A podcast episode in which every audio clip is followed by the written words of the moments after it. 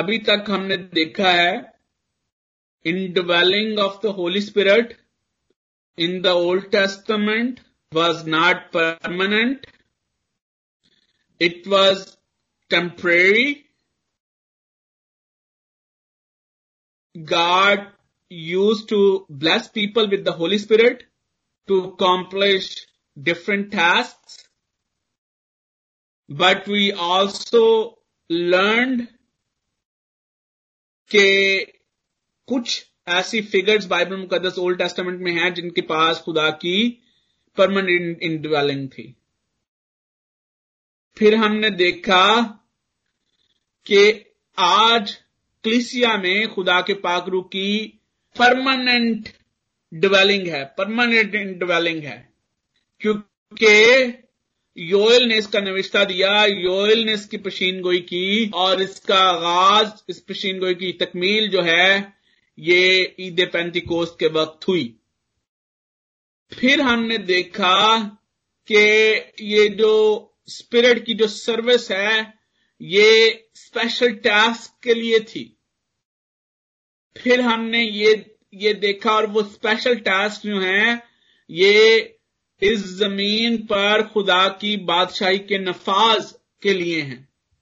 और फिर हमने ये देखा कि ये जो स्पेशल टास्क हैं, खिदमत की जो जो हमें सात सह पहलू टास्क नज़र आते हैं, जो यहाँ पर हमें ये साया के हवाले में नज़र आते हैं, जिनका ज़िक्र योहन्ना भी मुकाशफा की किताब में करता है। इसकी खिदमत का, इस काम का आगाज़ खुद जो है वो पाकरू के वसीले से होता है। पाकरू की जात के वसीले से होता है, इसीलिए पाकरू की जात को भी एक जो है, पहलू के तौर पर यहाँ पर इस्तेमाल किया गया है। जी, क्या आपने कहा कि सवाल है? प्लीज़ मुझे बताएँ। हाँ जी, मैं, मेरा सवाल ही था ये कि अगर किसी पे भी खुदावंत का पाकरू जब इस्तेमाल करता है तो क्या उसमें ये सातों होना ज़रूरी है या इनमें से कोई कम भी हो सकती है? जितने भी आपने एलेबरेशन बताई, जितने भी करेक्टर्स आपने बताए तो उसमें क्या ये सभी होंगी?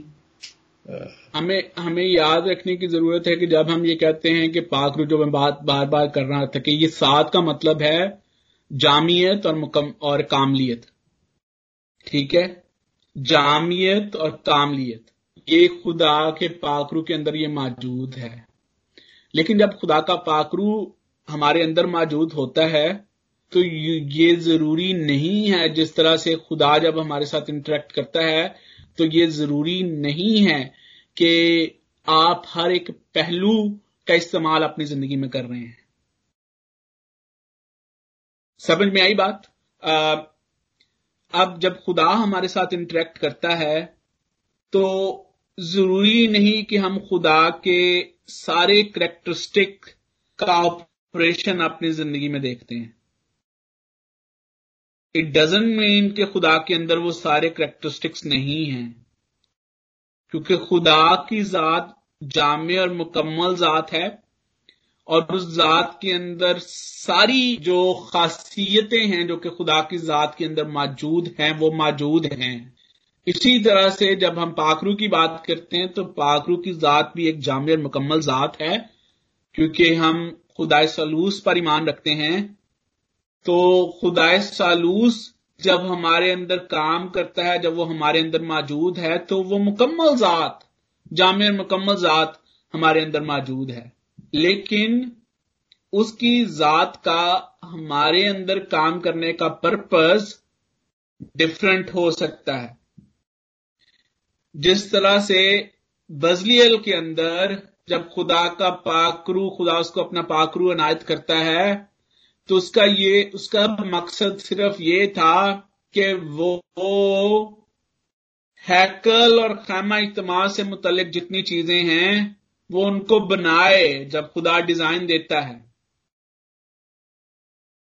मूसा की ज़िंदगी में जो खुदा का पाकरू काम करता था, उसका मकसद डिफरेंट नज़र आता है। उसकी, उसके, उसका डिफरेंट पावर्स खुदा के पाकरू के डिफरेंट तौर से उसकी कुदरत हमें नज़र आती है। हारून के अंदर खुदा के पाकरू की कुदरत डिफरेंट तौर से काम करती हुई नज़र आती है।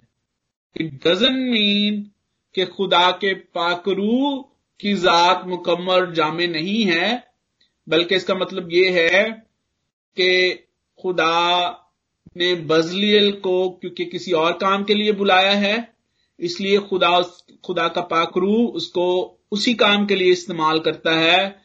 खुदा पाकरू के वसीले से उसको उसी काम के लिए इस्तेमाल करता है, उसी मकसद के लिए इस्तेमाल करता है। खुदा मूसा को जिस मकसद के लिए बुलाता है, वो उसको उसी मकसद के लिए इस्तेमाल करता है। खुदा हारून को जिस मकसद के लिए बुलाता है, वो उसको उसी मकसद के लिए इस्तेमाल करता है। हमें मीर मुगन्नी जब खुदावन के पाक कलाम में हमें ज़िक्र मिलता है उसका तो खुदा ने जो हैकल में क्वार मौजूद थी, उसका मकसद बिल्कुल डिफरेंट था। और वो, उसका मकसद खुदा की हमदोसना करना था और खुदा अपने पाकरू की कुदरत इस वसीले से उनकी ज़िंदगी में ज़ाहिर करता है। आज भी जब खुदा का पाकरू हमारी जिंदगियों में काम करता है तो खुदा की जात जाम और मुकम्मल जात है, और जब वो हमारे अंदर मौजूद है, जब वो हमारी जिंदगियों में काम करता है तो वो एक जामी और मुकम्मल जात है, लेकिन हमारे अंदर काम करने का मकसद, हमें बुलाने का मकसद जो है, वो डिफरेंट हो सकता है। पहली बात जो कि हमें याद रखने की ज़रूरत है कि पाकरू हमारे अंदर पहले काम करता है पाकरू हमारे अंदर वो कनेक्शन बनाता है तो फिर हम खुदा के लिए कनेक्ट होते हैं, खुदा के साथ कनेक्ट होते हैं। और उसके बाद हो सकता है कि खुदा ने मुझे कलाम सुनाने के लिए बुलाया है।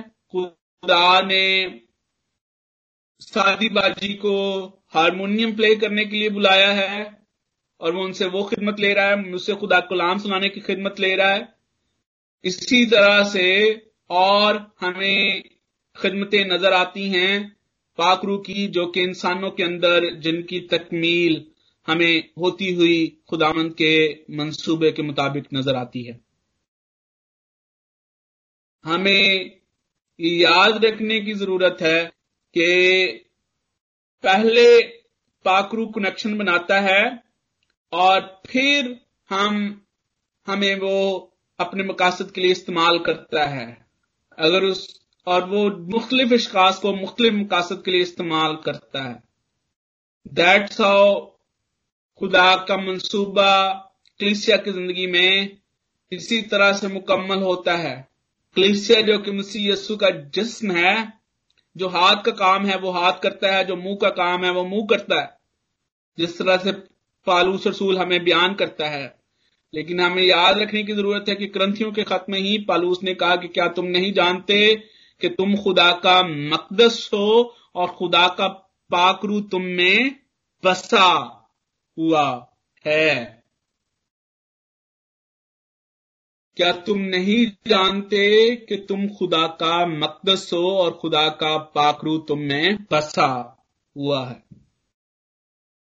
जब खुदा खुदा का पाकरू हमारे अंदर, हमारे साथ कनेक्ट करता है ही स्टेज विद अस फिर हमें पाखरू को बार बार बुलाने की ज़रूरत नहीं पड़ती। He doesn't go anywhere he is a guard he is omnipresent जिस तरह से खुदा हर वक्त और हर जगह मौजूद है, इसी तरह से पाखरू भी हर वक्त और हर जगह मौजूद है। जी। Thank you, Faisal. Thank you. Thank you.